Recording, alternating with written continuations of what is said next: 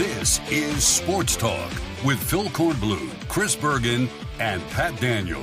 Sports Talk is heard across the state on radio affiliates of the Sports Talk Media Network and is streaming live on sportstalksc.com as well as Twitter, Facebook, and YouTube. The South Carolina Education Lottery lucky number to call in is 888 898 2525. That's 888 898 2525. Now, here are Phil, Chris, and Pat with tonight's edition of Sports Talk. All right, welcome in. It is National Signing Day 2023 early edition. This has become the primary National Signing Day. February, you just kind of top it off. You know, this is here you're filling your tank. Some of you are leaving a little bit at the top. You top it off in February, but most are getting it done. Clemson signed 22 today, and they might be done. They might be done. They might still look in the portal. Though I'm telling you, I just don't think Dabo Swinney's put his heart and soul into portal recruiting because they just they have no success. Why does Clemson not have any success getting real players out of the portal? Is it because they just don't try hard? They're giving it lip service. They can tell people, "Yeah, we offered four guys." But did they really go after them say with all the uh, fervor that they go after your five-star high school kid? You know? Maybe they did, maybe they didn't maybe they're not playing the portal game as well as others, and they're not getting some of these guys. Excuse me. We'll hear from Dabo Swinney coming up. Just finished up with Shane Beamer. You know, Shane's thing, he went about an hour, but his first part was about trying to put this past season behind and making sure everybody knows that he's not happy being home for the holidays. I mean, don't get me wrong. He Obviously, he loves the holidays and loves being with his family, but he wants to be practicing. He wants to be getting ready to go to a bowl game. He said it's the first time in 16 years of coaching college football he hasn't been involved in bowl prep. And he pretty much vowed not to let that happen again. I mean, he'll do everything he can, but he he's going to try to make sure South Carolina is not home for the holidays in the future. We'll hear from him as well. So obviously, uh, there was some activity uh, today on both fronts for South Carolina Clemson. We'll go over all of that, catch up on some other notes. We got uh, classes in as well from Furman and Charleston Southern and Wofford. And Coastal's been signing some people and tweeting it, but they haven't put together an organized list yet. But maybe we can piece something together. So we'll hear from uh, Beamer and Swinney. And we got SC Wild tonight at uh, 7.30. Major – Billy Downer's going to be here with his annual Christmas shopping show. What is it that the outdoors person in South Carolina could use for the holidays? You know, might be some uh, a pair of boots, might be a set of binoculars, could be uh, could be a rifle. You know, could be anything. Could be camouflage, wear, whatever.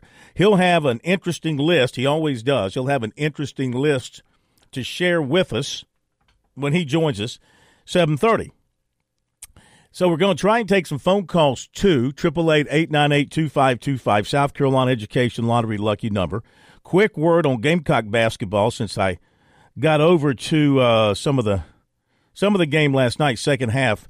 South Carolina Winthrop. The Gamecocks they won by ten, but I'm telling you, they're ten and one, which is matching one of their best starts ever. Only five times in their history have they been 10 and 1 to open a season. But I don't know that I'm buying stock in this team just yet. Too many too many down to the wire games they're playing here recently against teams that aren't very good, at least if you go by the net ranking, okay? Uh, like Winthrop was 185, I think, in the net, and they, they struggled. That was a two point game, three point game late. Uh, same thing when they played Charleston Southern the other night, and Charleston Southern's like one of the worst teams in the country when it comes to the net. Uh, same thing when they played East Carolina. That's a team with a net like in the upper 200s or maybe low 300s. So my point is, and the first thing that Lamont Paris pointed out, and it's true, it's hard to win a win is to be coveted and uh, appreciated. I get that. But, you know, is it real or is it fool's gold? We'll find out soon enough because, I mean, they got a chance here to win out their last, uh, what, three games? Tw- two games. Last two games before they get to conference play to be 12 and 1 going into SEC play. But then it gets, it gets for real. All right. So, but we want to focus here tonight on uh, the recruiting side of things. So, um, let me uh, start by talking about what has happened.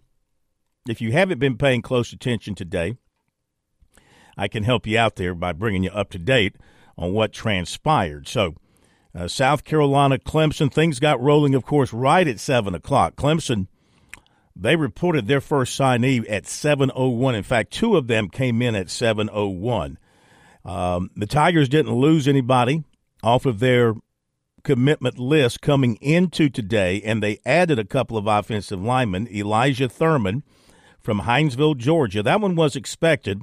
Mason Wade was wait to today, and he flipped from Duke to uh, Clemson. He is 6'5", 290 out of Purcellville, Virginia, and he had been committed to Duke until the coaching changed there with the Blue Devils. Put him back on the market. So the Tigers like him as a as a big offensive tackle, uh, and they like uh, Thurman as an interior offensive lineman, 6'3", 275. So they add those two to go to their previous uh, commitment list. South Carolina added wide receiver DeBron Gatling out of Alpharetta, Georgia, 5'11", 180. He had been committed to Texas A&M. South Carolina stayed on him, He took an official visit to South Carolina in November, and ends up with the Gamecocks. Justin Stepp never gave up on him. You give him credit for getting this one done. And, you know, Gatling looks like a good player. He might be like a Josh Vann kind of player. You know, a good high school player, good high school receiver in, out of Georgia who had good offers. Uh, Alabama, Oklahoma, LSU, Miami, Ole Miss, Penn State, and Tennessee. Vann had the same type of deal. It took Vann a little while to establish himself, maybe like three years. Hopefully, for South Carolina's sake, it won't take this kid that long. He had 84 catches, 964 yards, 11 touchdowns this season. I mean, I don't know if his if his style is like Josh Vann. I just kind of compare him because um, uh, they're about the same size. Maybe Vann was a little taller, but they both come from the uh, Atlanta area, uh, and they both come with some with some expectations. So, good pickup for the Gamecocks there.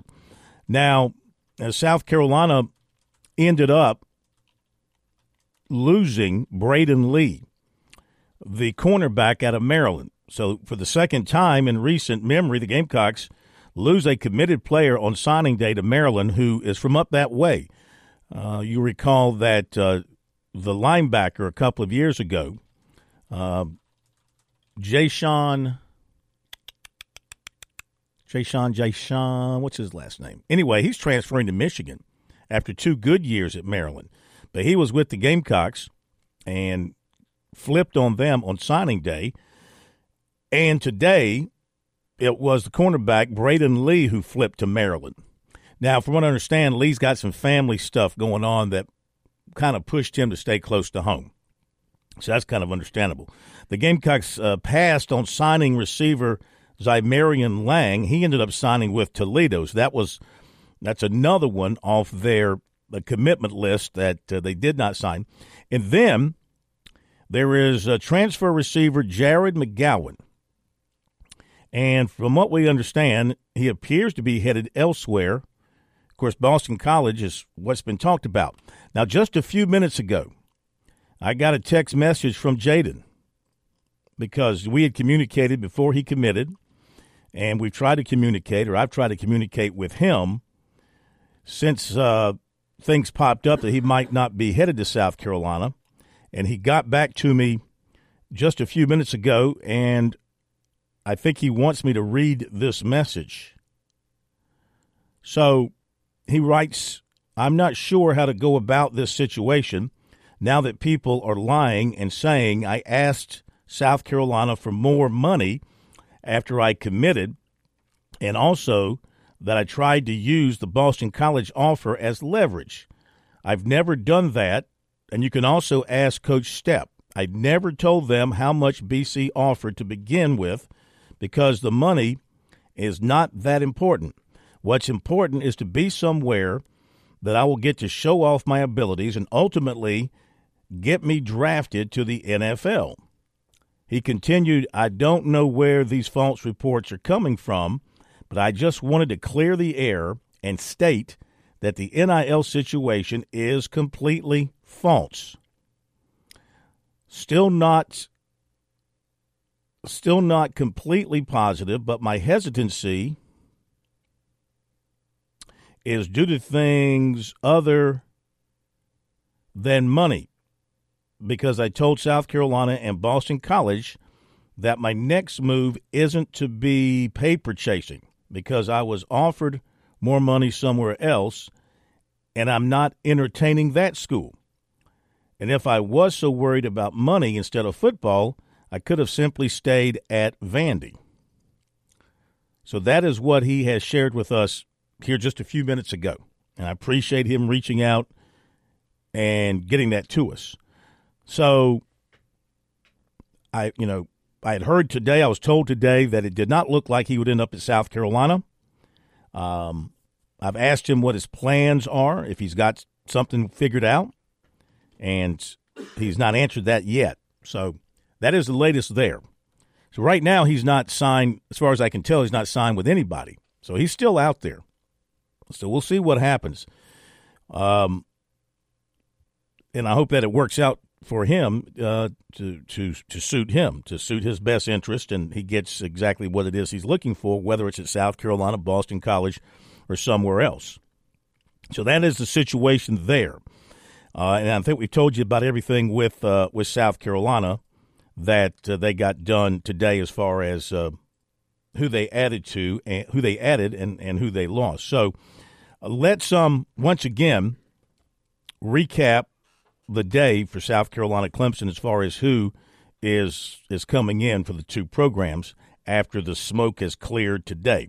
So Clemson with 22, and they've got cornerbacks Tavoy Fagan, Ashton Hampton, Corian Gibson, defensive ends Darian Mayo, Adam Kisai, defensive tackles Champ Thompson, Heaven Brown Schuler, linebackers Drew Woodaz, Sammy Brown, Oh, and I should mention C.J. Kuba Taylor. Did that? Uh, I mean, did he announce this morning or was that yesterday? He's a recent addition. It all runs together. I think we had that yesterday. Yeah, he committed yesterday. C.J. Kuba Taylor. Offensive guard Ronan O'Connell. Center Watson Young. Yeah, Swinney said they're going to play him at center. And tackle Mason Wade and guard Elijah Thurman. Place kicker he calls the best in the country Nolan Hoosier. They pronounce it Hoosier, H A U S E R. Nolan Hoosier, like Hoosiers of Indiana. Running back David Eziomumi. Safeties Noah Dixon, Ricardo Jones, Joe Wilkerson. Tight end Christian Bentonker.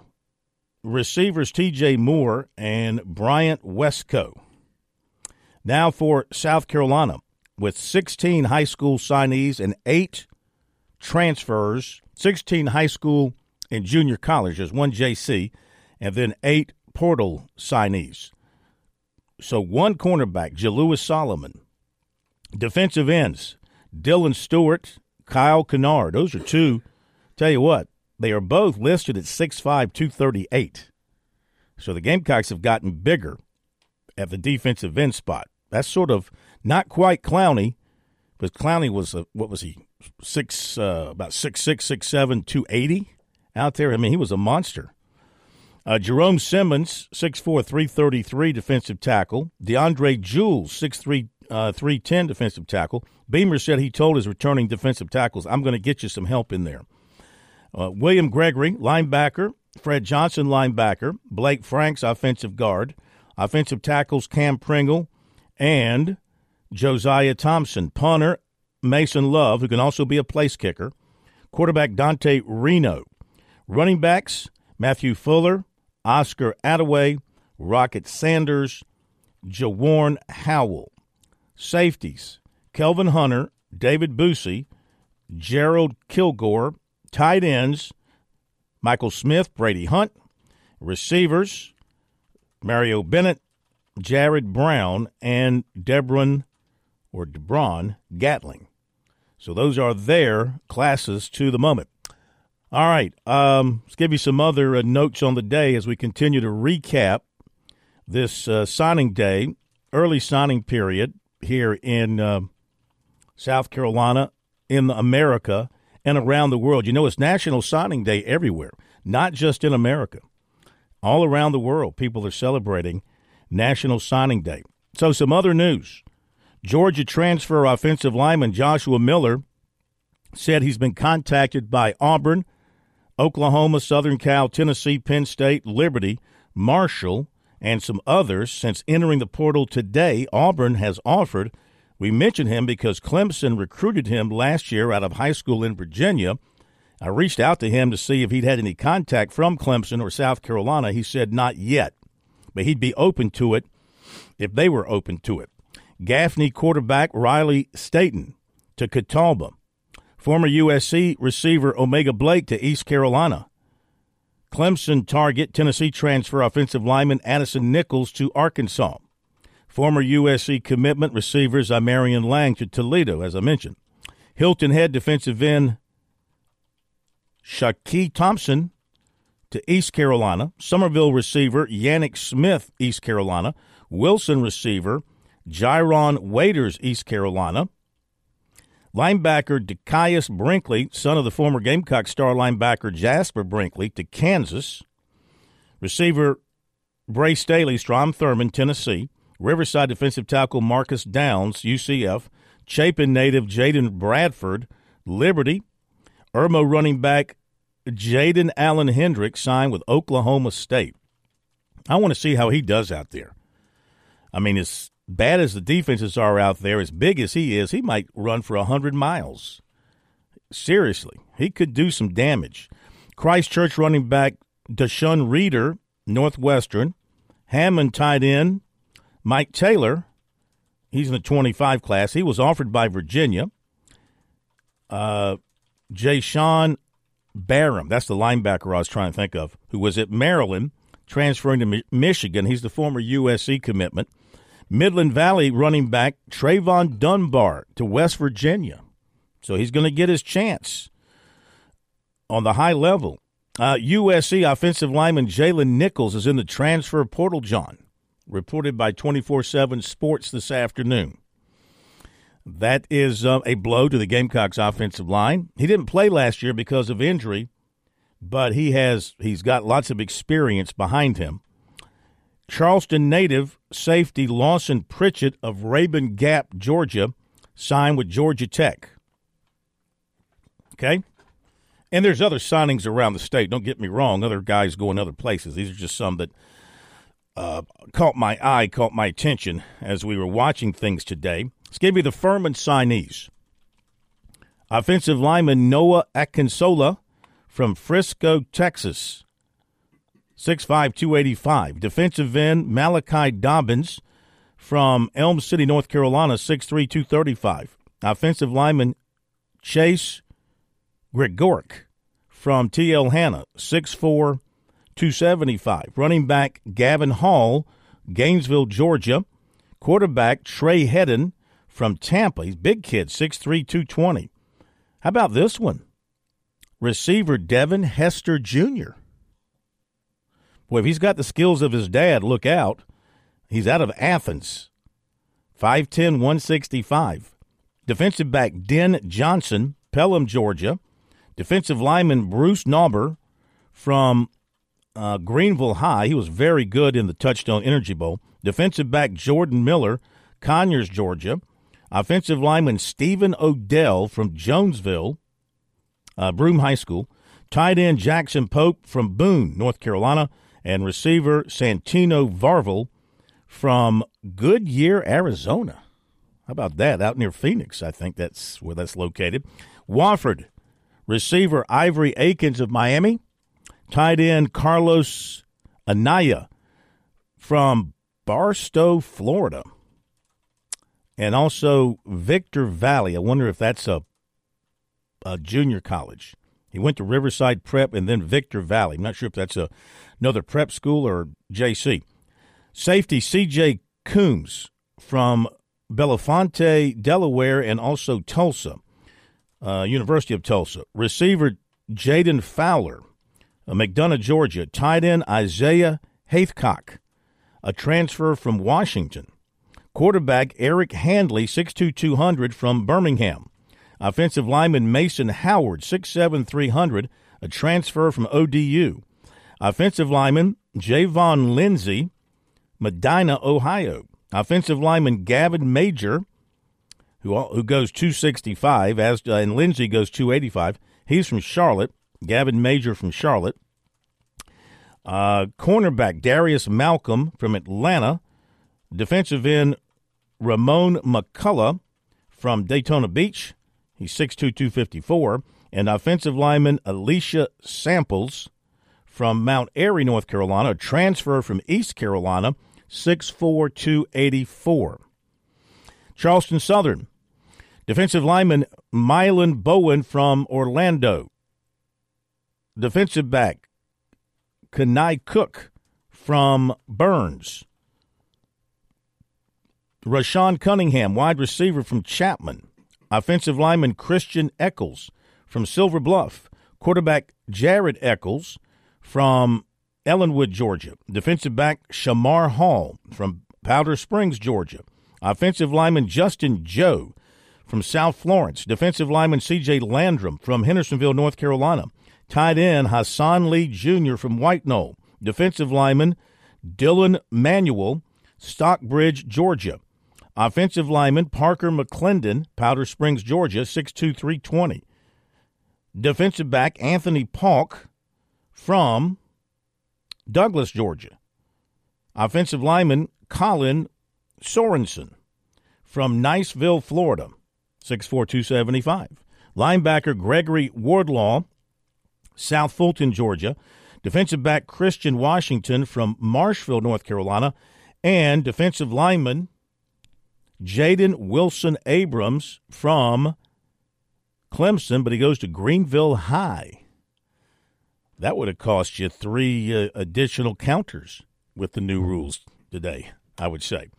All right, that's what we've got there and there and there. I'm going to try and figure out the Coastal Carolina signees as well. And uh, we'll take some phone calls, and we're also going to hear from those coaches, uh, Swinney and Beamer and SC Wild at the bottom of the next hour. Let's say hello to Pat. Hey, Corn. What a day. What a day. Happy hump day to everybody out there. Now, Corn, I'm about to come at you a little bit. Come. And please don't take me. it too personally, but uh, I can't bite my tongue here, man. Everything else was great. Loved the recap there. But that opening monologue was one of the most negative, downtrodden openings we've had on this program that I can remember. That Clemson and Dabo don't care about the portal and are failing. Beamer mm-hmm. and the Gamecocks failed this season, missed a bowl game, and Beamer is sad. Lamont mm-hmm. Paris and the Gamecock basketball teams, mm-hmm. 10 and 1 start, are just fool's gold, so fans shouldn't get excited. Mm. That's a choice. Another choice would have been to look at the positives, and I'm going to mm. choose to do that. Okay. Clemson and South Carolina football both turned in top 20 ranked recruiting classes today. Dabo didn't take anybody in the portal, but did flip a much needed offensive line recruit from Duke today. Coach Beamer has publicly acknowledged the Gamecocks falling short this past season. He's taken accountability and wants to improve next season, starting with this next recruiting class. Gamecocks basketball head coach Lamont Paris' squad has turned in the best start to a season in Columbia since 2016 2017. And even if it is fool's gold, we don't know yet, but it might be. Reminds me a lot of the 06 07 Oliver Purnell squad up in Clemson that started out 17 0, missed the tournament. But even if it is fool's gold, this early success is the next step in Paris rebuilding a winning program in Columbia. Winning breeds winners. Recruits out there are far more likely to sign with the Gamecocks after a 10 and 1 start than they were last year after a 5 and 6 start. So I just think that there's a lot of positives we could focus on here instead of just focusing on the negatives. But that's that's just me. Well, now let me say this: When's the last time a Clemson person celebrated taking a player from Duke in football? Uh, number Duke's two, pretty good the last couple years. in They beat 'em. basketball, it's not how you start; it's how you finish. And uh, we can go on, and we will after the break.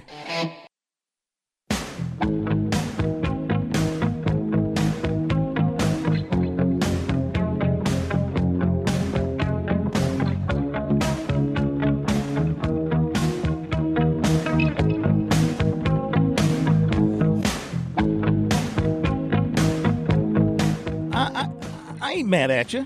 I ain't mad at you, Pat. It's all good. Come at me. Come at me sometime. Come at me like Terry Kennard. Come at me, bruh. Um, talk about that in just a second. But no, uh, I didn't think I was being negative. I thought I was being real. trying to be. This is, you know, as Rush Limbaugh would say, I'm the mayor of Realsville. trying to be real here and look at things not caught up in the moment, the emotions that you get when you follow the hyperbole that you see on the internet. And I think that as far as South Carolina basketball team is concerned, I think ten and one, it looks pretty, but they haven't looked pretty. And they're they're getting some wins, but they're just skating by. You know, they have made they they they're going to live and die with the three. In their um, last, let me think now. They went one for fifteen from three in the second half against Charleston Southern, and last night they went five for 26. So in their last three halves, a game and a half, they are six for 41 from three.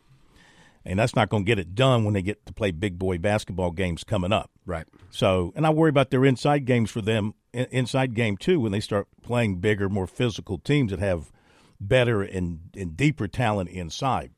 Uh, as far as the recruiting, yeah, yeah. Listen, there's, you're right. It's um, it's always a feel good day. You're bringing in a new crop. South Carolina's got good players in their recruiting class. They've got eight guys who are going to play in national all star games. They've got two guys that the uh, national analysts consider to be five star players. That's more than South Carolina normally brings in in a recruiting class. They they have done a good job. I'm not. I wasn't negative about about that. Uh, and of course, Clemson's got their typical class. Well, maybe not. They're from the ranking standpoint. I think they are they've been downgraded some. I mean, this is you know Clemson's used to being you know top four, top five. You know, Dabo joking about never winning the recruiting championship, but they they're in the top five. But this one's going to be mid teens. It looks like, and South Carolina's going to be. Uh, like 18, 19, but still they're going to be ninth or 10th in the SEC when you boil it all down. So they still, you know, the road ahead is is not going to be easy. So and that's got to be so discouraging if you're a Gamecock fan or any SEC team these days. Quite frankly, you're a middle of the pack type team trying to take that next step. To your point, you finish in the top twenty in the recruiting, but you're in the back half of your own conference. That's a it says a lot about the SEC and how powerful of a conference it is, but also that's just that's that's quite the uphill battle. And again, with you might end up being right. I don't totally disagree with with much of what you said, or really maybe maybe even any of it. But and I'm not trying to be a sunshine pumper, but sometimes I like I don't know try to look at the positive. Even if the Gamecock team, this men's basketball team, does start to to go a little downhill, maybe they can't quite keep up this momentum in, in conference play because you pointed out they do have some glaring weaknesses. But this team, going back to Lamont Paris's very first introductory press conference, I remember being for there, being there for that, and he's just so impressive. But what was most impressive is his knowledge on the defensive end. And his teams, he talked about how he didn't have the guys last year, but he says a little bit more this year. He has the length he wants, especially on the perimeter. He likes those those big bodied guards who are able to get up and put pressure right up on a guy, maybe even all the not full court, but uh, up to at least mid court. And he has that a little bit more this year. He's starting to build something. So I just I don't know. I like to choose to look at they're ten and one right now. That's a lot better than the five and six start last year. Mm-hmm. So that's at least a step in the right direction. Even if it doesn't, even if they do miss the tournament, but they have a shot. And right now, the the Tigers are in the top twenty. The Gamecocks are barely outside of the top twenty five. Um, there's just a lot of there's a lot of positives that to be looked at right now. I think as well. Yeah, yeah, they're building themselves a little bit of cushion, a little bit of wiggle room, but they got to play better. As simply as that. They they did not play well last night. They let Winthrop hang around with them. Right. And I mean, every win is supposed to be appreciated and coveted, and I get that, but you got to play better basketball. They had some lapses with the ball, and uh, they never could put Winthrop away. They never could put Choso away. Right. Uh, East Carolina played them to a four point game on the road. I'll give you that. So, and I but, hope they don't end up like that 06 07 uh, Oliver Purnell squad up at Clemson but there are some similarities, even when you talk about the depth and maybe the lack of size. That team started out 17 and 0, and they were, I don't remember how high they were ranked, but I believe they got into a, somewhere around the top 15 or so.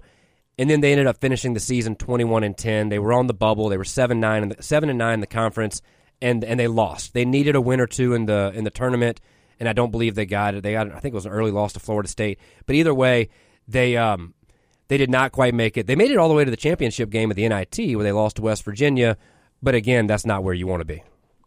All right, and we have to address the Terry Kinard Facebook post that came out. Well, it came out yesterday, but I didn't see it until last night. I had no clue of it last night when we were doing it on the show. So, long story short, Kinard went on Facebook, allegedly Kinard did, and his son Jaden Kinard. In fact, I think we were the ones that broke the story because I got it from some folks in Sumter that uh, he was going to go to Clemson as a preferred walk on, and he did. Jaden was a player at Sumter High, and he went to uh, Clemson, and he was there for a couple of seasons. But then Terry Kinard, allegedly, he wrote, it's under his name on Facebook, made some allegations that Swinney was over the top harsh to his son and insulted him, called him names, purposely belittled him uh, in practices in front of other players. Now, during his press conference this morning related to the signing day, he was not asked a question about it. Swinney wasn't. And uh, we weren't there. I tried to get through via Zoom, but couldn't be heard, couldn't get through, so I couldn't ask the question. Nobody there in the room asked the question, but apparently later on he was asked about it. I'm reading a story in the Greenville News by Scott Keepfer, and he writes that. Um, let me find it here. He writes. Um, uh, let's see. Um, Swinney refuted that claim Wednesday, saying he chewed out several players following accountability runs scheduled by longtime strength and conditioning coach Joey Batson. Quote, a couple of teams had to run, but one team in particular had to run several over and backs, and there were about five or six guys that got their butts chewed out, and they earned it. He said following his signing day press conference. Okay, so this was asked away from the microphone after the conference was over. And he quoted he was quoted as saying, quote, that's really it. Other than football at this level uh, is not for everybody and the commitment, the discipline, the accountability, the mental toughness, again, it's hard at this level. That's really all there is to say. End of the quote. Um, at the very end of his post, the Kinard family wrote, uh, Terry wrote, uh, or whoever wrote it, Terry Kinard or whoever wrote that uh, the Kinard family are no longer loyal Clemson fans. Of course, Terry Kinard, one of the greatest high school players, one of the greatest players, period, to ever come out of this state. A man among boys. Seriously, he was a man among boys at Clemson. You would see him he was so big as a safety. Uh, he just towered over people back there. And then, of course, he had a terrific NFL career. His name is on the stadium. He's in the Clemson Football Ring of Honor. So, what do you do? I mean, if you're Terry Kinard and you're this upset, do you request that they take your name down from the stadium? If you're this upset about something, is this much to do about nothing? Is this a, a, a parent, a father, maybe a mother going over the top over something? Maybe a son who just, you know, maybe doesn't want to be there or or can't handle the hard coaching that you get sometimes. Um, I mean, coaches have to coach, and sometimes they have to coach really, really tough. There's certain things you don't do, of course, but some of the allegations made here do not fit in the uh, characterization of, of Dabo Swinney over all these years of coaching football at Clemson. I'm sure there's times he's raised his voice at players and yelled at them and hollered at them and maybe, you know, called them, I don't know, slow, slobbish, um, whatever kind of words you might use um, when you chew out players for not getting the job done. It's part of coaching. So I'm glad that Swinney has addressed it here. as far as responding to uh, questions about it. And again, his answer was basically this is the result of them putting some players through some tough conditioning runs because of how they've been handling their business. And somehow from that, he says it got construed into uh, something else that Terry Kinard has uh, posted on his Facebook page. So I imagine, I would imagine this is going to be much to do about nothing at the end of the day. Once they get down to Jacksonville, start practicing for the bowl game, and uh, get their focus on that, it'll be much to do about nothing, I would think. I can't imagine that the Kinards will pursue this any further. You know, I would think it'd be a dead issue by now. I mean, obviously their son is probably no longer with the football team, I right. guess, and he wasn't going to be a player for them. It's not like he was a contributor; he was going to be a player. Um, you know, maybe they should have been. I don't know. Again, not there. Maybe there's a little truth both ways. I don't know, but maybe you should be a little bit appreciative of the opportunity that Dabo Swinney and Clemson gave your son when other major programs were not going to do that. You know, maybe there should Fair. be a little bit more appreciation there. And uh, look, as long as there was no hands on a player, which there wasn't here apparently, as long as there was there were no uh, there, there, was no racial epithets thrown that way, which that's not being claimed here. Um, as long as they didn't make them do anything out of the ordinary football punishment conditioning aspect of a practice. I mean, I don't know where you go with this thing. I don't know what you hang your hat on here as an argument from a parent side. I mean, Terry Kinard, of all people, should know how tough a football practice is. My yep. God, he played at the highest level. And he played in the 80s. He played old school football, not now, which I think we all kind of agree is a little quote unquote softer. You know, you can't quite yell at players or nothing players soft like about Terry Kinard. Exactly right. I mean, he would flat take Just your mountain of a man. Yeah, absolutely. Yeah. And you know, there's a fine line between. I hope this comes out right. But there's a fine line between wanting the best and being protective of your child and then being like a helicopter parent, you know, and maybe being a little too involved. And I don't know if right here you're kind of kind of straddling that that line a bit. But also, and I might catch grief for this, but as somebody who was in locker rooms and on teams his entire life, I mean, and he's a legend around Clemson, he's a legend around the state, great NFL circles as well. It's almost one of the unwritten rules, like a cardinal sin, if you don't air stuff like this. You keep this private. You keep this in the locker room. You keep this in house. So it makes me either think A, it crossed a line and was bad enough where he felt he had to, or this was an, an, overly emotional response that now I wouldn't be surprised if maybe there's a little bit of regret, like, oh crap, why did I post that on Facebook? Why did I switch it public? Why did I air this out there? Because what are you gaining from this? What is your end goal here? Do you want to force a fan base to choose between you or Dabo Swinney? Because I hate to say it, I don't think that's going to go the way you think it is. It's one thing if Clemson had not won two national championships in the last handful of years, and you could point out that you're the only you're part of the only team to ever win it. But now Dabo Swinney's got two to your one. I do not think that is going to go the way you think it is. A little bit about what Kinard wrote here, just so you have a little understanding. He writes that he, Swinney, made Jaden's last two practices the worst experience of the entirety of his time he was there. He purposely belittled Jayden, insulted him, and called him names. This two day public onslaught went far beyond anything resembling any kind of appropriate coach to athlete exchange. Coaches can use tough tactics when trying to get the best out of a player. This was definitely not that.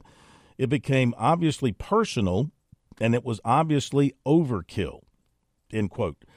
So, I mean, listen, I've never been inside a real Clemson practice. You know, they let the media in sometimes from afar to watch four or five or six periods, and then you're gone when the real coaching begins. Um, we have this impression that Dabo Swinney is this uh, Bible toting, easygoing, uh, not necessarily in your face kind of coach who's not going to dress you down and say bad things to you. Uh, is that a correct is that a correct understanding of, of what he is on the football field, or does he grab your face mask? Does he get in your face? Does he chew you out? Does he does he tear you down to build you back up? You know, like like a lot of coaches do. So I don't know if obviously uh, Jalen Kinard told his his family about those two practices, and maybe he made it more personal for him than it really was. It sounds to me like, from what Swinney said, he was chewing out the whole bunch of them, the whole group of them for their accountability, uh, not doing what they're supposed to be doing, et cetera, et cetera. And he took them to task, not the kid individually, but them. And for some reason, maybe he felt like he was. Maybe he maybe he singled him out. He may, hey Jaden, you know you're Terry Kinard's son. You should be better than this. You should be getting after it more. Maybe he did that. Maybe he singled out the fact that he's got great football genes. He should be doing more. Maybe he took. I'm just thinking out loud here. You know, maybe he did something like that. Maybe even stuff like that. I mean, I think back to playing days, and I obviously never made it past high school. But even back in like high school sports, coaches typically would be the hardest on the players they thought had the most talent. And maybe the players that they thought needed a bit of a push to actually have that talent come out and finally show itself. So maybe even or like even if he did do that, I can't see that as necessarily a bad thing either. Yeah. All right, we got to run to a break. You know, and when you notice I've said Terry, it's got Terry's name on it. It's on his Facebook, but I mean, I've interviewed Terry back when he was in college and, and since, and uh, it didn't seem like something that he would particularly himself write. You know, uh, speculation is maybe someone else in the family wrote it, but it's got his name on it. And it's on his Facebook, so he's got to kind of take the credit or the blame for it, however you want to look at it. All right, we got to hit the break. Be back in a moment. South Carolina's taste buds have spoken, and they're asking for beef. There are more than 7,800 farms raising cattle from pasture to plate in the Palmetto State. So whether it's steaks on the grill before the big game, sirloin medallions plated for date night, or burgers with a family, make sure beef is a part of your playbook this football season. Smoked, grilled, and slow roasted. Find the best way to enjoy your beef at scattle.org. Beef it's What's for Dinner in South Carolina. Funded by the South Carolina Beef Council, part of the Beef Checkoff program. George Bryant here with Tsunami Bar Sports, and wow, Tsunami Robbie, there is now an amazing technology that you can use when you train receiving large game without having to endure pain. Please explain. George, that is the magic combination. I have three simple words to define that entire concept stimulation, not annihilation. Regardless of your training goals, there is a level of stimulation that is optimal for your desired gains. Tsunami Bar's flexible bar technology meets these demands because the user determines the level of stimulation with the amount of speed and force they impart into the bar or training device. Hey, this is Phil Kornblut. The Tsunami Bar is a terrific training device whether you're working on your fitness or your golf game. It's convenient, it's easy to use, and you won't feel beat up afterwards. Be sure to click on the digital ad on sportstalksc.com and get 5% off any order using promo code BBB5. Don't wait. Order today. Hi, this is Major Billy Downer, and coming up tonight at 7.30, it's another edition of SC Wild from the Department of Natural Resources on the Sports Talk Media Network.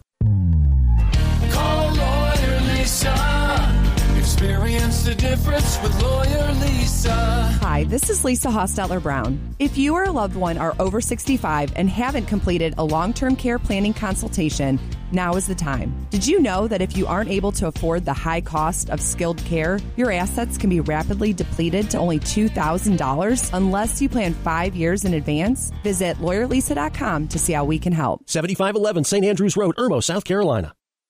You've put in the work for your education the extra early, extra late, extra, extra work. That's because you understand education opens doors to better pay, better opportunities, and a better you. Being educated about playing the lottery is no different. It helps you be a better player, one who knows when to play and when to take a rain check. The lottery's a game, so let's keep it fun. Learn more at sceducationlottery.com slash better you. Touchstone Energy cooperative members save more, more on electricity, and members save more on insurance, groceries, healthcare, restaurants, travel, concerts, and sporting events through Co op Connections. Touchstone Energy is an alliance of the member owned electric cooperatives, and as a member, the power is yours. Experience the power of co op membership with Touchstone Energy and find out how much you can save on electricity and a whole lot more at touchstoneenergy.com.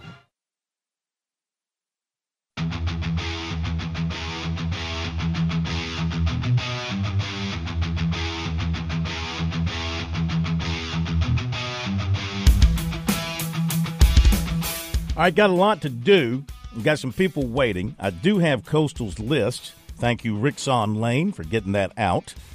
But some people have been waiting, so let's take a couple of phone calls here and uh, hear what's on your mind. Triple eight eight nine eight two five two five South Carolina Education Lottery. Lucky number for you here on Sports Talk. Go ahead and take us to the call, Pat, because I just opened up the sheet. Oh yeah, sure, happy to. So first, and Hank, keep holding, man. We got uh, you're up next, but first we go visiting over in Surfside. David in Surfside. I believe this might be a new caller. Welcome into the program, David. Hey guys, I've uh I've called a couple of times, but uh yeah, I don't call often, but uh hey, I was actually going to talk about recruiting, but um I actually had a little insight on the uh Terry Kinard that I wanted to talk about is um first of all, I went to Sumter High with Terry and I can tell you, I can vouch that Terry is a stand-up guy, top quality, great family, and in the Sumter community, he's just extremely well thought of. So uh um, he, he's there, there's a lot of validity I put in anything Terry would say. But you know, the whole reason he was upset was he said his son was on the practice team and didn't ever get any any involvement with Swinney. Never once was recognized by Swinney, and then all of a sudden he transfers or says he's going to transfer. Then Swinney is trying to make an example of him and show him up at practice and rides his tail and I, I think that's the big thing is he's not saying that Swinney was being a tough coach. It was like he's been ignored on the practice squad. All of a sudden he says he's transferring, and then now he's getting the wrath of uh, Swinney. And I think Swinney was making an example of him. We don't know. I mean, there's there's two sides to a pancake, But I can vouch that Terry uh, Kinard is a top-notch guy, well thought of within the Sumter community, and uh, you just um, you just I can't say enough about Terry. Yeah, I agree with all that, and that's why this was su- surprising. And I mean, listen, it's not my war. I'm not fighting it. I think it would have been wiser if you have a problem like that, just deal with the coach straight up in a private meeting. Why put something on Facebook? Why put it out on social media where people do now take sides? You're going to have people, you know, who say this, Yeah. people who say that. Nobody really knows the truth because nobody else was there. But all you do when you put something on social media like that is leave it open for interpretation by each person, and I don't think that does anybody any good. You hurt, you know, if you're trying to hurt Swinney's image, well, you're not because he's not going anywhere, and he's got thousands of supporters. Okay, I mean hundreds of thousands of supporters. You're not Yeah. going to hurt his image. All you're going to do is get some of the fan base to rain down on you. Those who don't appreciate what you did for them back in the 80s and don't see your name up on the stadium and don't understand the history there. So, I mean, I would have taken it behind closed doors and had a meeting uh, with Dabo Swinney and say, "Hey, what's up, dude? You know, if you got a problem." That Right. seemed to me, but I'm not in those shoes, so I don't, I can't. I'm only talking about from where I'm sitting. So, but you're everything you Yeah. said about Terry Kinard, uh, from my well, I was very young when he was playing, but from my experiences with him then and even you know, later on, first class, top notch guy, great athlete, great Clemson Tiger. I, to my knowledge, I've never seen a former Clemson player come out and go verbal like this against a Clemson coach. Um, Yeah. you know, maybe they did back in the Hatfield days when they were mad at him, or but I, I can't remember anybody go, you know going right after a coach over something like this. Thank you so much for the call. That gummit, it's the top of the hour. We got to hit the break, and we'll be back.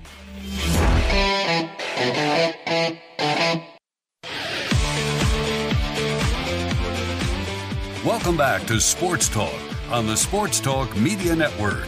You can reach the guys with the South Carolina Education Lottery lucky number 888 898 2525. That's 888 898 2525. Now back to Phil, Chris, and Pat with the second hour of Sports Talk on the Sports Talk Media Network.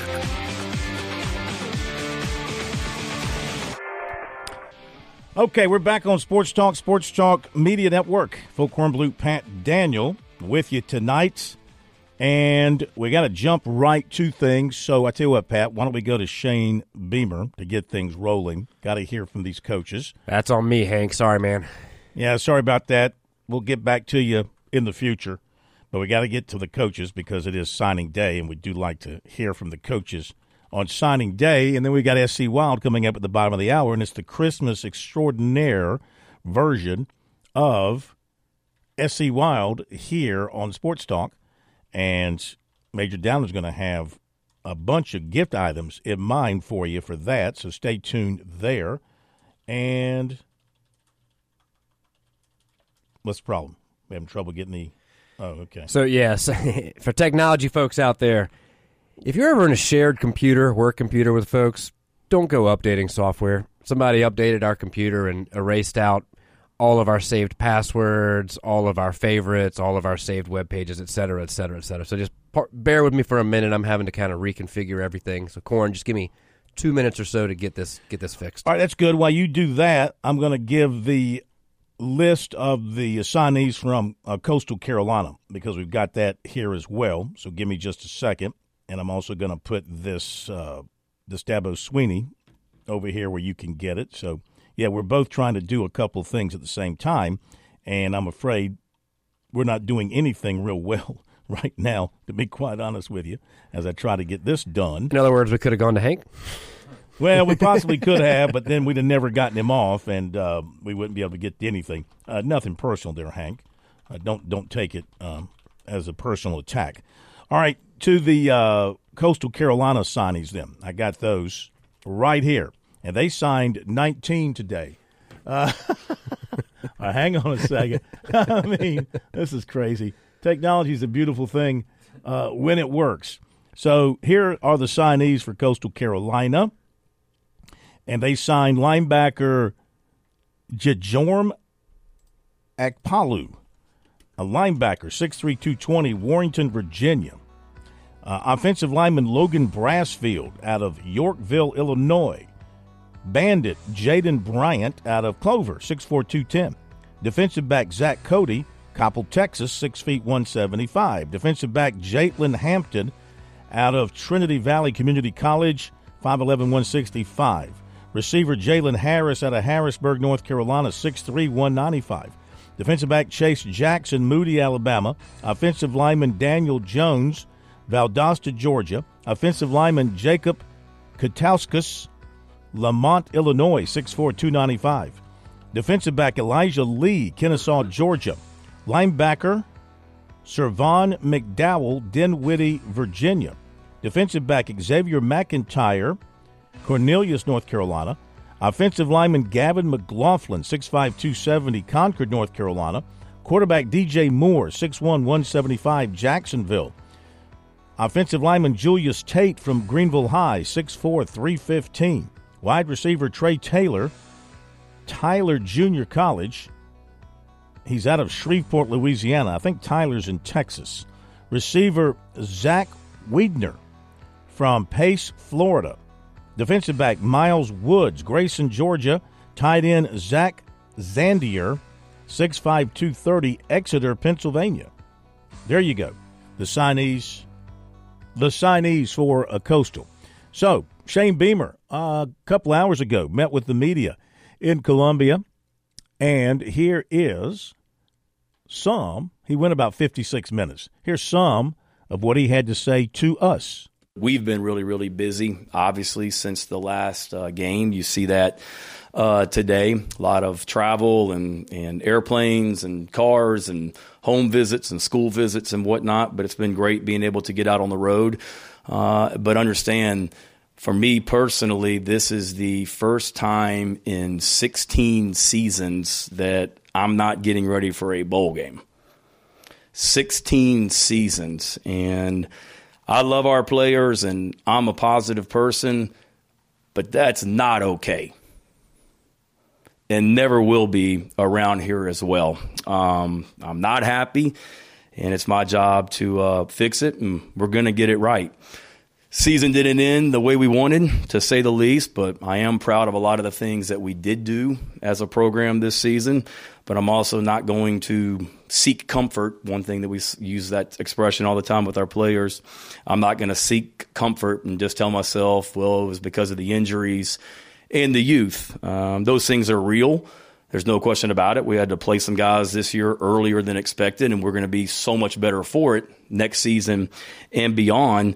But it's my job as the head coach to be able to overcome those things. And it's my job as the head coach to fix those things. And, and that's what we are going to do. I also realize that we're not far off from where we want to be. A year ago at this time, when I stood up here and we did this signing day press conference, we were ranked. Uh, we were getting ready to play in a great bowl game. There was a lot of excitement, and everyone was feeling good. And uh, we're not that far off from that either. That was one year ago as well. Uh, but it's my job to get us back to that feeling, but then a feeling beyond that and even more or even higher than that feeling last year. You know, I look around the country and you realize what a thin line it is from one year to the next between winning and losing guys, and teams that maybe had a great season last year that aren't where they want to be this year, teams that weren't where they wanted to be last season that are in a great position this year as well. Um, you know, the difference in that thin line to me is how you respond and, and how you adjust. And uh, we're going to respond and we're going to adjust. We do use the word love in this program a lot, and that's very real and uh, won't shy and don't shy away from that. But don't mistake when we talk about the word love, that's also the love of hard work. And that's what we've been doing and will continue to do to get back to where we need to be. That is a love of competition. And we love to compete here. It's a core value. And if you saw our schedule last week, what an opportunity to compete next year in 2024 against the best in the country, week in, week out. Uh, I know I'm a competitor. I know I'm excited about that 2024 schedule to go compete. It's the love of doing uncomfortable things to make us better. And that's what we're in the process of doing. You know, being able to take a step back and go through the season with the people in our program and then being able to take a step back over the last month and, and really focus on recruiting. You realize what quality people we have in this program players, staff, coaches. Uh, that we already have here, and then we've added a lot of quality people to our program uh, today as well. Couldn't be more fired up about this class. 11 different states that are represented in this class. If you count the transfers, 11 different states. Always is going to start in the state of South Carolina here at home, being able to sign four of the top five players in the state of South Carolina and keep the best ones here at home. We signed the best receiver in the state of South Carolina, and Mazeo Bennett. Uh, three fantastic offensive tackles here as well, and then um, uh, Kelvin Hunter at the defensive back position. You know, for the top five players, we signed our highest rated player. I believe I'm correct in saying this ever outside the state of South Carolina in Dylan Stewart. What a pickup that was as well. Nine guys that are ranked in the top 300 in the country. Uh, eight guys that are going to play in national all star games. I, I, remember before you'd watch an all star game and you might have one guy that's coming to your school and playing in one of those games. We've got eight between the Under Armour game and the Army game. So wish those guys luck in those games as well. Uh, we got winners, six of them in our signing class played in their state championship game, the high school seniors. Uh, so that's great. You know, it's a smaller class, but if you just look at the, the the quality of the people in the class, it's an extremely highly ranked group as it should be. It's a close group and it's a low maintenance group, which is what I love. These guys are connected. Uh, they're about the right stuff. They're about ball. You can go all the way back to when Dylan Stewart, for as heralded as he is and as and as decorated as he is, his commitment was about as low maintenance as any commitment for a big time prospect that I can remember. And that's just who those guys are. I'm on a group text with them, and and last night it wasn't about delaying signing day and causing a or making a big splash. It was who can get our letter our, our papers in first tomorrow morning is what those guys were competing for. So Mazeo Bennett was the winner. His came in right at 7, 7 a.m. And then Dante and Cam Pringle were a close second and third as well. But, you know, the whole class was signed and in by, I think, 8.05. And that's only because Mason Love's an hour behind us. So he had a little bit of a later start out in Missouri getting his stuff in as well. So it's a really, really solid group, really, really uh, good players, good people, families. I've been in their homes over the month of December. 11 guys that played multiple sports in high school. So just uh, um, really excited about the people that are coming into our program. And then we're not done either. Uh, we'll see what continues to shake over from a high school standpoint going forward. But obviously, uh, the portal's still open for a couple more weeks, and and um, you know we're not done there either. We've got some uh, positions that we still need to uh, increase the depth and competition at, and we're hard at work on that also. You know, we can take a little bit of a breath just because high school signing day is today, and, and those guys signed, but uh, we spent today after those guys got in at 805 the rest of the day was spent communicating with uh, high school juniors and, and other guys in high school portal guys evaluating tape on portal guys whatever it might be so we're on a nonstop quest to, to make this team better and make this program better and we took a big big big step today all right shane beamer all of it's on our website he also said mo kaba is full speed ahead for returning next season. How about that? That would be awesome. That's huge. If he can come back and play. He also said all but four of the players signed today will be in school in time for spring practice. He said they're at their number at running back, tight end, and linebacker. Elsewhere, they're looking for more. He said quarterbacks in the portal, many have called him. He said many big time quarterbacks but they want some of them he said want guarantees that they'll be the starter. And he said he's not guaranteeing anything. It's about competition. And he doesn't hear from those quarterbacks again after they've had that conversation with him. Asked about the coaching staff he said he's still having conversations but the focus has been on recruiting and will be for a little while but he is looking over everything in the program and evaluating everyone including himself Fugar, Swigert, and Spalding had minor medical procedures done, nothing that will keep them out for long. And Alex Herrera has gone on scholarship. He did so as soon as uh, Mitch Jeter transferred out. So there you go. Comments from Shane Beamer. After the break, we're going to hear from Dabo Swinney and some of his thoughts. Of course, not to be outdone, he went about an hour today as well. So all of it's on our website, sportstalksc.com. Also up in podcast form on our podcast uh, locations like uh, SoundCloud and Apple Podcasts, Google Podcasts, everywhere you find your podcasts, uh, we're there. Hit the break. Be back with Dabo Swinney in a moment. Touchstone Energy cooperative members save more, more on electricity, and members save more on insurance, groceries, healthcare, restaurants, travel, concerts, and sporting events through Co op Connections. Touchstone Energy is an alliance of the member owned electric cooperatives, and as a member, the power is yours. Experience the power of co op membership with Touchstone Energy and find out how much you can save on electricity and a whole lot more at touchstoneenergy.com.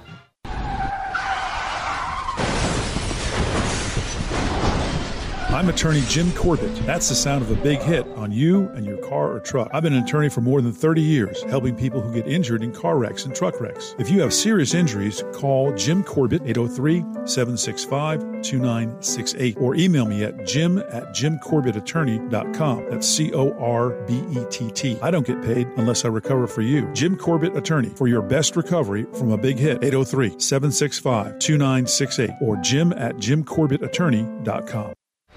This year's Carolina and Clemson Jackpot $5 scratch off tickets give you a chance to win up to $200,000, whether you're a Gamecock or a Tiger. Plus, you can enter your tickets into the Second Chance promotion for a chance to step on the field or the court to win $50, $75, or even $100,000. In this state, winning the Palmetto Series does matter that much, so get your tickets today. See SCEducationLottery.com for odds and details. Winning and non winning tickets can be entered. Second chance odds depend on number of entries received. Major Billy Downer here from the Department of Natural Resources, and DNR is excited to announce the implementation of Go Outdoors SC, a new online licensing and boat titling system that you can access right from your phone. Through this new system, customers can purchase their hunting and fishing licenses, renew their boats, apply for lottery hunt opportunities, and complete electronic harvest reporting requirements. For more information, visit Go Outdoors SC at your local app store.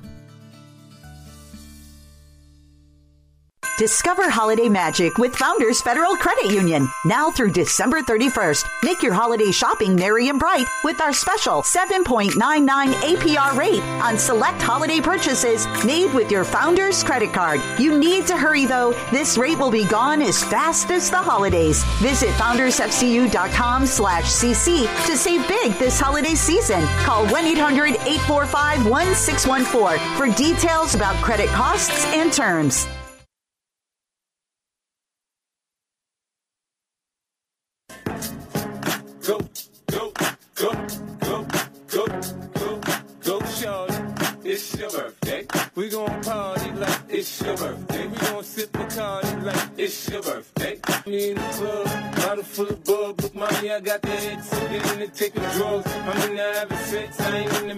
Continuing with our signing day coverage and our recruiting, of course, is brought to you by Seawells. Seawells now closed the rest of the week for the holidays and into next week. So no daily luncheon buffet the rest of this week into next week at Seawells.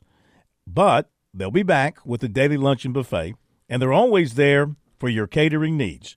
Just call them at 803 771 7385 and online at SeawellsCateringSC.com. So we continue with all our recruiting coverage here on National Signing Day. We heard from Shane Beamer. Here is some Dabo Swinney as he talked to the media this morning. It's a really good group. A lot of these guys have won championships uh, throughout their tenure, and I think that's, you know, something that we always look at as far as where they're coming from.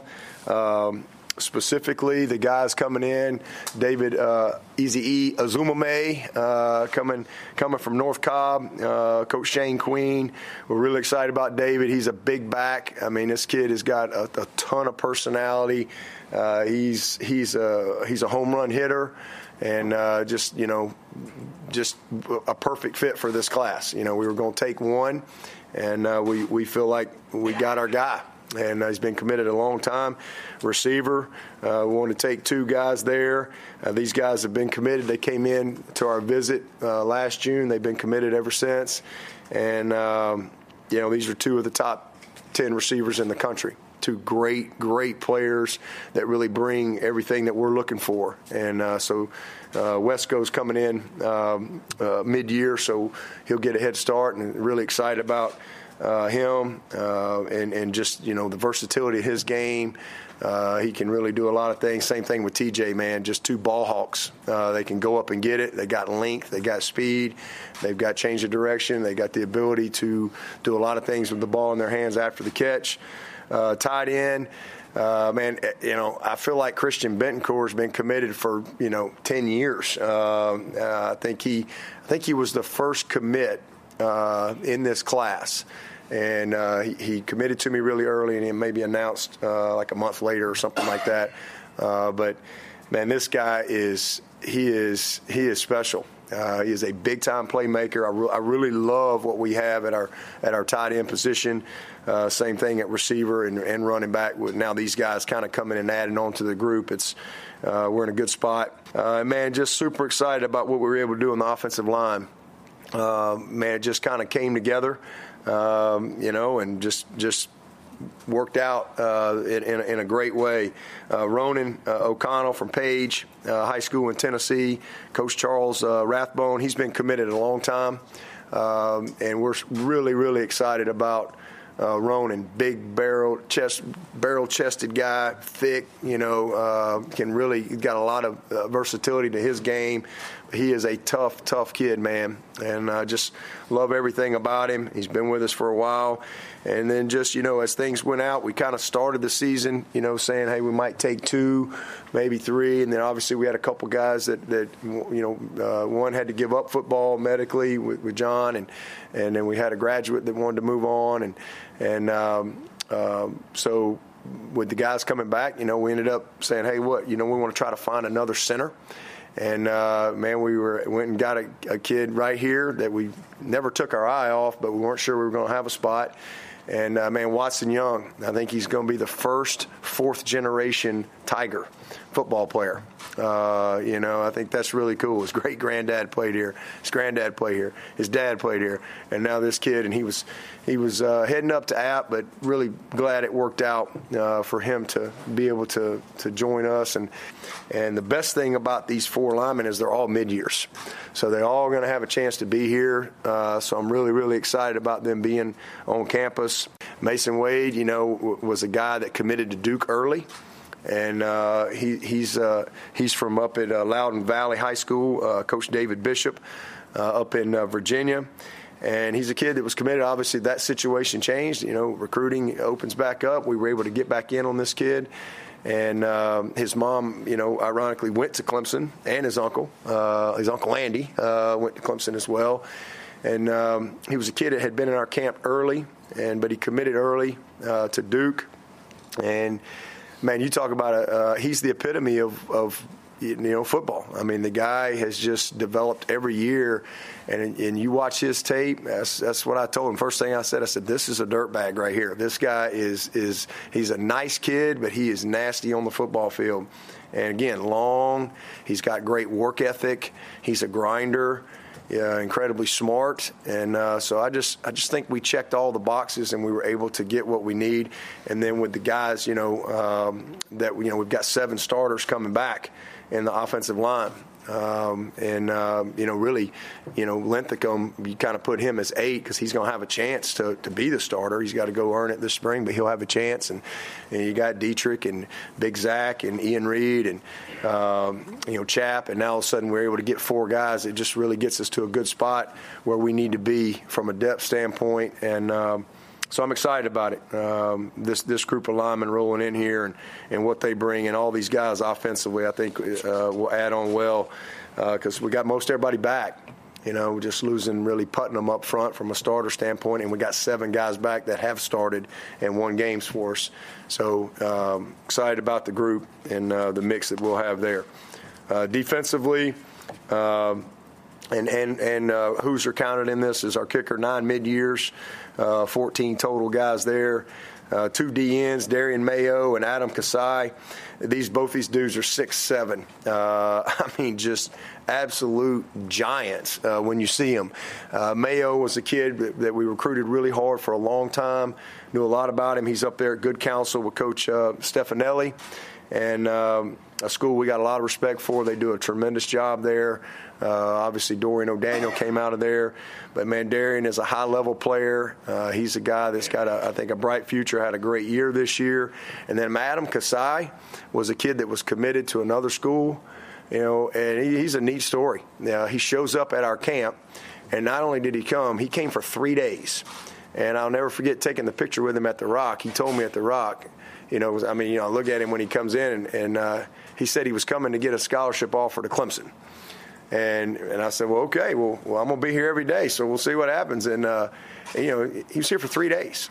You know, he, he's playing the game. I mean, he didn't miss anything, and uh, he really won us over uh, in camp. I mean, he's got long range potential in that. You know, the kid was a quarterback. He's played tight end. You know, and they kind of move him to DN late, uh, so he's kind of a late blooming guy. But you, he's got what you can't coach. Uh, he can really run. Uh, he can bend. He's athletic, but he's he's six seven, and I have no idea how big this guy's going to be. But but I'm really excited about uh, his his potential and what he brings. Uh, he's a perfect guy to come in with this class with with the current roster that we have. So. Um, can't wait to get him going. He's a mid-year, uh, and he'll be here, and, and, and he's going to need it because it's going to be fun to watch him uh, develop between now and August. And then Darian will come in in the summer. Um, but Adams from uh, Heritage High School down in Florida, Coach Mikael uh, uh, Benson, and then uh, D tackle. Uh, we got Heaven Brown, uh, Schuler, and Champ Thompson, two two of my favorite kids that I've ever recruited. it's a it's a guess. We're trying to find a point to cut it cleanly, as we say, and we found one. Good job, Pat. Good job. Did the best I could, man. Heaven Brown Schuler and Champ Thompson. Heaven help us all if you have to go up against Heaven Brown Schuler. How much fun we're going to have with that name in the, the years to come at Clemson with that guy. SC Wild coming up next. Now on Sports Talk, it's SC Wild with Major Billy Downer of the Department of Natural Resources. Major Downer is here to take your questions about the great outdoors in South Carolina.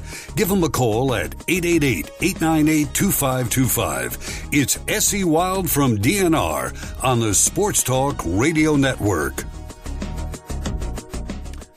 It is time for another edition of SC Wild from DNR here on Sports Talk with the major Billy Downer. But on this particular show, as we do at this particular time in December, it's not just Major Billy Downer, it's Santa Major Billy Downer as he comes bearing gift ideas for the great outdoors person in your life for the upcoming days of Christmas. Welcome in, sir. How are you?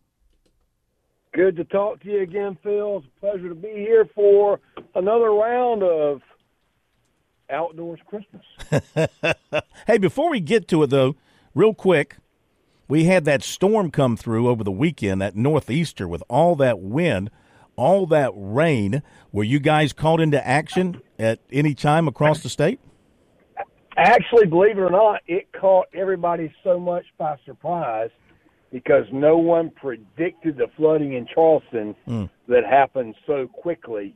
And yes, it was bad in Charleston. I talked to our colonel who lives there just um, yesterday and was just talking about nobody was speaking about it. You know, nobody really was prepared for that. Nobody, no weather service had really predicted um, because in Charleston it floods when you get an inch of rain. So when you get four inches of rain, five inches of rain, high tide, not even a king tide, just a high tide. Mm. It it uh, it really played havoc with downtown Charleston, as it always does, just so much worse. And damage is being estimated still. I mean, you got the Ports Authority there, and you got cars coming in. I heard about cars getting flooded, brand new cars that just got off the boats.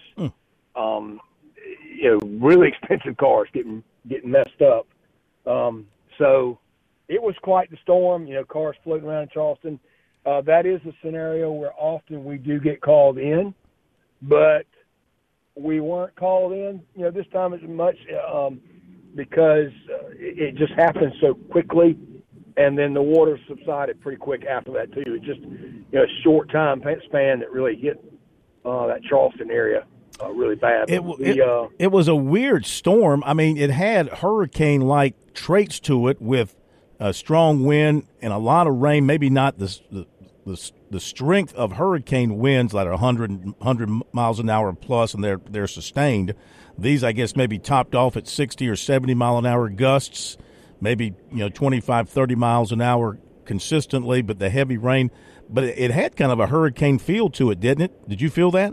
It did because it comes in so quick, um, like a hurricane, and kind of moves out so quickly as well. It just has that feel to it when it does that. But yeah, but we're not used to 30 mile an hour winds, you know, sustained for any length of time, whether it be 10 minutes, 20 minutes, 30 minutes. We're not used to that. So anytime it does that, and again, you have a high tide on the coast, it's a recipe for flooding, which is what Charleston saw. But uh, we did not really get called into action on that as much as again it was just a quick storm. Uh, but certainly, um, you know, we're trying to prepare for those scenarios by having swift water reaction uh, groups or, or, or with swift water training with boats that can go into areas like that that get flooded. Typically, though, our swift water is going to be more of a rising flood water and pulling you know people out of houses and walking them out of flooded areas rather than really fast moving water. Uh, We do have some class, you know, category one or class whatever. I don't know what classes of rapids, but we've got some rapids in this state that are the class one, two, three, four, five. I think five's the real bad ones, um, and they're building some kind of uh, fun rapids, so to speak, that are artificially created, but yet still have the the ability to be, put people in, at risk. So we're we're trying to prepare to react to those kind of uh, events. as also local uh, rescue squads at the same time. But again, from a statewide level, we have to look at it across the whole board. Sure. All right, let's get on to a more happier topic, and that is Christmas is right around the corner. You always have some great gift ideas for those who are still looking to uh, surprise that person on their list who loves to live in the outdoors.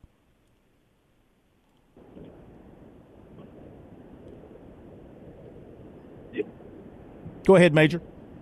Yep. So, number one, in no particular order. Now, we, we always we always throw this disclaimer out. Yeah. In no particular order. We're not doing the top ten down to number one. Hmm. In no particular order, but one of the favorites this year, uh, really out of the box.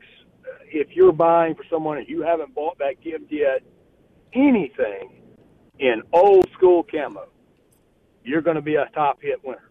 Whether it's a shirt, a jacket, pullover, doesn't matter. If it's old school camo, that old khaki and brown or the green khaki and brown, you're going to be at the top of the list as far as the gift giver this year because everybody loves old school camos back in. Uh, folks really love it. Uh, Drake makes some really good ones. You can go to Academy; they got Magellan shirts in it, but people really like old school camo. So that's a top gift item, anywhere from ten dollars to thirty, forty dollars. You know, in a, in a shirt, or you can get up there in jackets and pullovers. You know, fifty, sixty, seventy-five dollars as well. But you can get shirts, a really, really nice shirt for around twenty nine dollars right now in old school camo, and people will love you for it because hmm. they, they just it's just a popular item. So old school camo is number one. Okay. All right, number two, always a good one. You'll hear me say this every year because it's just uh, I got examples for it. Flashlight, Mhm. whether it's uh, you know any rechargeable flashlights, little uh, LED flashlights that have a, a, you know either a, a watch battery or even um, AAA battery. You can't have enough flashlights as an outdoorsman. Example: I went hunting with some folks a couple weeks ago, and they had enough lights. They put one light on a deer that they had found that they shot, and they marked the light and walked off with another guy looking for another deer. But they left the flashlight on the deer so they could find it. Huh. I've never heard of that. But but he had like four flashlights in his pocket, little small mini lights. So it just shows people can find uses for flashlights. Smart. So a flashlight, LED of any variety, you can Smart. You can find them in the checkout lines. Those are great stocking stuffers, all the way up to a string, uh, you know, a, a Streamlight, rechargeable for a truck, or a really nice gift item. You know, around 150 hundred dollars, 150 dollars. Those are great gift items as well. But a flashlight is always a good item any time of year. Mm-hmm. So um, those are two top ones right there. So number three on my list, and always going to be one there as well, is a knife. Any outdoorsman likes a knife. Now, when you get into knives, you can go all over the place with that. You can go with a buck knife, a folding knife, a straight knife. Um, you can go with a fillet knife if you're a fisherman in your life, or a folding fillet knife. All those are great items. All of those are excellent gift ideas because everybody needs a knife. They'll get a knife, you know, they can't have enough of them. They'll always find another use for it. A good pocket knife is also good, and everybody likes something that's small that goes in your pocket. So if you can find that really nice pocket knife with a clip on it, or even what we used to call a church knife, a little small folding knife, a lot like the old case knives or, um, that you used to see that had a little bone on the side. Those are great church knives for a dress pant. It look nice. But if you need that knife, you can pull it out your pocket and unfold it, and there it is, a little small blade. So a knife, great stocking stuffer, great gift item. So right now, those are three of my top gifts for every year. Now, you know, along with all the gift giving we talked about in a cheaper line, let's get a little more expensive for a minute. We talk about optics every year, and you know, binoculars are always a great gift item. I say that year in year out, but I'm always going to say that because those are things people need to see better in the stand. It keeps you from using your scope. As a set of binoculars, a lot of hunters don't take binoculars within the deer stand. particularly in South Carolina. Out west they do, but they're not used to that here in South Carolina. So binoculars are a gift item that people will use that they may not think about. So a good set of binoculars, you know, your basic set's about 150. You can go as high as you want again. Um, you know, a, a cheaper set, 150. But you can go on up there and get 250, 350, 450. Uh, Swarovski, uh, Zeiss, you get up there really expensive. Um, but a basic set of binoculars, around 150 200 dollars, is a really nice gift, um, and it will help the hunter in your life be safer because they won't be using that rifle scope, which people are tempted to do, to look at to identify things. They should be using that binocular always. So binoculars are a great gift item. And again, I will tell you this: in binoculars, the more you spend, the better quality. There's no doubt about it. Mm-hmm. Um, the cheaper they are, the less quality they are. Um, there is there is some basic ones out there, and you can find some of the um, the Buckmaster series. If it says Buckmaster, that's a bottom line, but a very a solid um, pair of binoculars. If you get the Buckmaster line from Cabela's, you'll see those are Bass Pro. Uh, that's the bottom line, but it is got a they're, they're generally good quality glass. They're not going to be up there to Zeiss, Swarovski, Leupold, um, Leica, but they're going to be a, a, a basic starting point and a good gift item for sure. So again, we talked about just to recap, old school camo. Mm-hmm. We talked about flashlights. We talked about a knife. We talked about binoculars. One more thing in there, your your range finders. We talk about that every year, and I say that because so many more people today are getting into long distance shooting, and a rangefinder is a great addition to any hunter's toolbox when they go hunting because it's just hard to get when you're using these really good scopes and you range your, your rifle and your scope, you get it set for 100 yards, 200, 300, and beyond. You've got to know the distance. If you don't know the distance, you can't what they call dope the scope, or you can't get that scope locked in to where it needs to be, so you know where your bullets or your projectile or bullet's going to hit at a far distance. That is why the military uses it. They have spotters with these really high uh, high price equipment that gives them good solid range, um, so they know the distance to the target. It's just as important when you're hunting to know the target because again, we want to make a good shot, a one shot clean kill, so animals don't suffer. So that rangefinder is a great item. The basic rangefinder around 100 100 hours. You can find them at, at, at um, again Bass Pro or Cabela's, local hardware store maybe. But again, if you're going out for a thousand yards, you're going to have to pay 150 to 200 dollars for one that will range out to a thousand yards. You pay 100 dollars for one, it may range two 300 yards max. It's not going to do much past that. If you're into long distance shooting or your hunter is, you need to go a little bit better. Get that 200 250 dollar rangefinder uh, out there that will go out to a thousand yards. And typically the rangefinders are numbered that way. If it's a whatever the model is, a 1,000, that means it's good to a thousand yards. If it's a 1,200, it's good to 1,200 yards, and so forth. 1,400, good to 1,400 yards. Again, the further it will it will give you, the distance it's going to be able to tell, the more expensive it's going to be. Mm-hmm. But those are great gift items there as well. Now, going back down a little bit on our on our, our list uh, as far as pricing, a couple a couple expensive things that we've talked about, but you can go back in there and you know, fishing lures are great gifts. If you're you've got a fisherman in your life, getting lures is a good thing. Find out what they like to fish for, bass, or or if it's inshore. You know, some great uh, inshore lures are great. Go out and get some of the fake shrimp um, that are out there, the poppers, the popping corks uh, for fishing for, you know, speckled trout, what have you, red drum. Those are great gift items.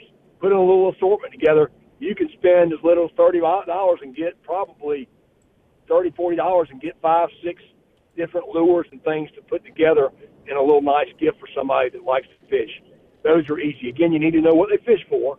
If you go to Sportsman's Warehouse, there in Columbia, or any of the local, uh, you know, different fishing stores around, if you tell those folks, hey, my my, my girl, include the girls out because girls like to fish too. They like to fish for largemouth bass. They'll be able to help you put together a quick assortment of lures that will make a nice little gift item because what they, they're going to know what's popular. Your local store is going to want to know what's popular on Lake Murray. Local store on Lake Marion will know what's popular on Lake Marion. A local store, you know, up in the upstate, they're going to know what's good on Lake Keowee. Again, on the coast, they're going to know what's good down there. Um, so lures are a great small gift item. That's something I want to add to the list this year because so many times we've forgotten the fishermen in our lives um, out there. So past that, you know, you get into fishing a little bit more. You know, a good reel is a good gift as well.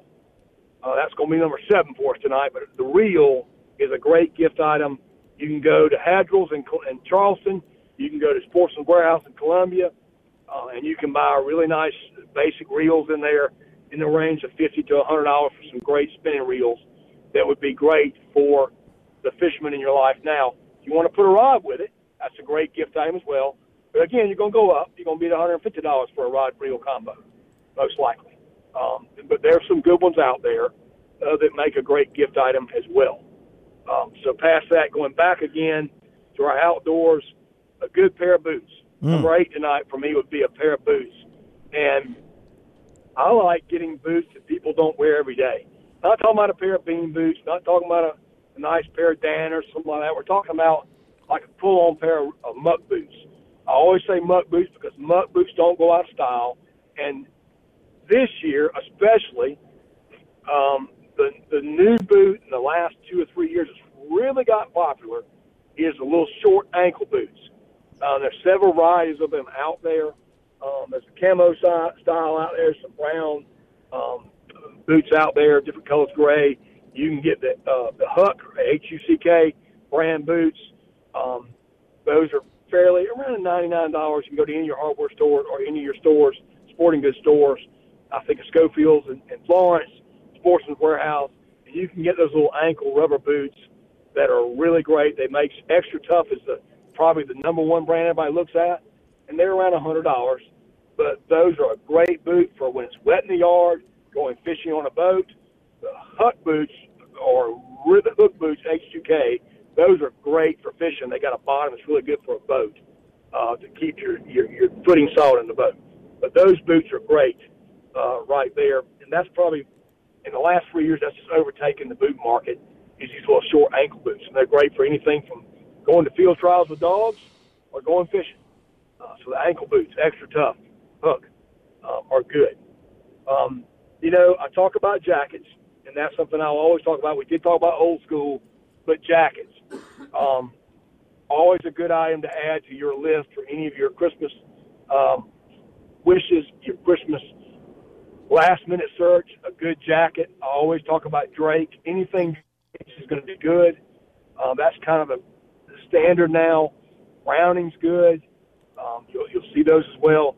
Uh, you can get up there and get expensive. You can get the Kuiu, the Kuiu jackets, or you can go out there and, and get you know, even more expensive uh, with the different jackets that are out there today. But a Drake's a good jacket for the price. Um, Columbia is always good as well, but in, in the camouflage version, Drake is just probably that standard that's really good and not that expensive. You can find a vest for around seventy-five dollars. It's got really good insulation in it, or you can get a quick throw over jacket for about seventy-five dollars as well. You can get up there and get some duck hunting jackets and get up there two fifty real quick. Um, but again, a jacket's a great gift item. Uh, and again, the camouflage patterns, there's so many of them out there. You don't have to go get the Kuiu. You don't have to go get the, the really uh, the, the more expensive jackets that are out there now that, that folks are going for. Um, you can go back to that Drake and get a really good jacket. Or hey, just get a basic camouflage jacket. You know, that's brand name. Throw on them. You know, I remember getting the one piece, the, the big jumpsuits, big deal, and those have kind of gone away, but they're coming back a little bit too. Don't on special rack a lot of times this time of year. A lot of your hardware stores, sporting goods stores will order those in just for Christmas to get that uh, that that kind of a that real quick jumpsuit for a quick gift idea. So uh, the jacket, clothing like that, And to round everything out, really for me, uh, the last gift item that I'm thinking about when I go through all the different things, you know, again, thinking out of the box, Mm-hmm. thinking things that people don't think about all the time. What is that one thing that you might not get for your outdoors person? A good thermos. Something that keeps something warm like coffee, hot chocolate, what have you. And there are really great ones out there that are camouflaged. Um, you know, Thermos makes some good ones. Coleman makes a good one um, with some really good, cool camo. I just like a metal one because they just last longer. Um, there's so many varieties of those, but a good thermos, even a thermos brand, um, you know, it doesn't have to be a Yeti, but you know, Yeti does make a really cool one now, um, and those are great gift items that somebody may not buy for themselves, but if they got it, they'd use it because on a cold morning, there's nothing better than having something to keep that beverage warm. That an hour or two hours into your deer hunt or duck hunt, especially if you leave early in the morning, four hours later, Man, maybe go out at three o'clock in the morning and it doesn't get light to five, six, six thirty, you know, and it's now three and a half, four hours into your hunt, and you can open that that canister up and it's still hot. That's worth its weight in gold. So finding a good thermos is a great gift item and something that the hunter and outdoorsman in your life, fisherman, they will love that, particularly in the colder months. Those are that will round out ideas. the top ten. That'll round out our top ten Yeah. for this year, adding in a few different ones that we haven't talked about in the past. Uh, but again, old school camo, that's my top pick right now, kind of for that out of the box thing that it's just hot right now. Anything old school, they'll like it. Whether it's a wallet, a belt, a boot, if it's old school, they're gonna like it. Let's go bigger item real quick. Let's talk boating. And if somebody wanted to gift a motor to somebody for Christmas, You're out. You're you're losing your mind. That's nuts. but yeah, it depends on the boat, the motor, what size it is. But the motor is, you know, those are well, they're just expensive. Yeah. 25 horse motor for a 15, 16 foot boat. You're looking around three thousand dollars Ooh. For a nice a, motor for a boat. You know, a John boat package today, 16 foot John boat, and the the 40 on it. You're looking around ten, twelve thousand dollars for a John boat package, boat, motor, trailer, everything. That's what you're looking at. yeah. Um, your basic center console boat today is around forty-five thousand, fifty thousand dollars for a seventeen foot center console boat, motor, trailer. Those are your big gift items. You want to talk about boats and motors. Well, I'm thinking big. I'm thinking big here for the around- holiday. Well, can I get on your list? I want to be on your list. Well, maybe I'm thinking more in lines of a little model I want of to a be boat. adopted by the Cornblute family. Sounds like to me. Thinking maybe of a little model. You know, we get little these little models that you put together. Um, well, that sounds great. And have you completed all your shopping for uh, the outdoors people? Have you gotten everything I've in line? Done most of my shopping, and you know, Phil, let me throw one more in there. Okay. Outside of our ten that we didn't talk about, that I, I said to myself, I need to say tonight. A lifetime hunting and fishing license Oh. is always a great gift. That is. That's a bigger gift. That's a five hundred dollar gift if they're over age sixteen. If they're under sixty, they're fifteen and under. It's four hundred dollars. Before they're two years old, it's uh, three hundred dollars. So again, you know, you don't think about it when you're a parent and you're worried about diapers and, and everything else. But a lifetime license from a grandparent to a child, grandchild, a parent to a child, or to that special person in your life, you really want to surprise them, give them a lifetime hunting and fishing license. And you can add to it year after year by adding salt water to it. You could add lifetime waterfowl permit to it. Um, there's some really cool additions in there of that for your outdoorsmen. That lifetime hunting and fishing license will last them, you know, again, put them in the outdoors. They don't have to worry about buying that hunting and fishing license anymore. That's a great idea. Well, listen, thank you. You have a great holiday with the family and the newcomer to the family. I know you're going to love that.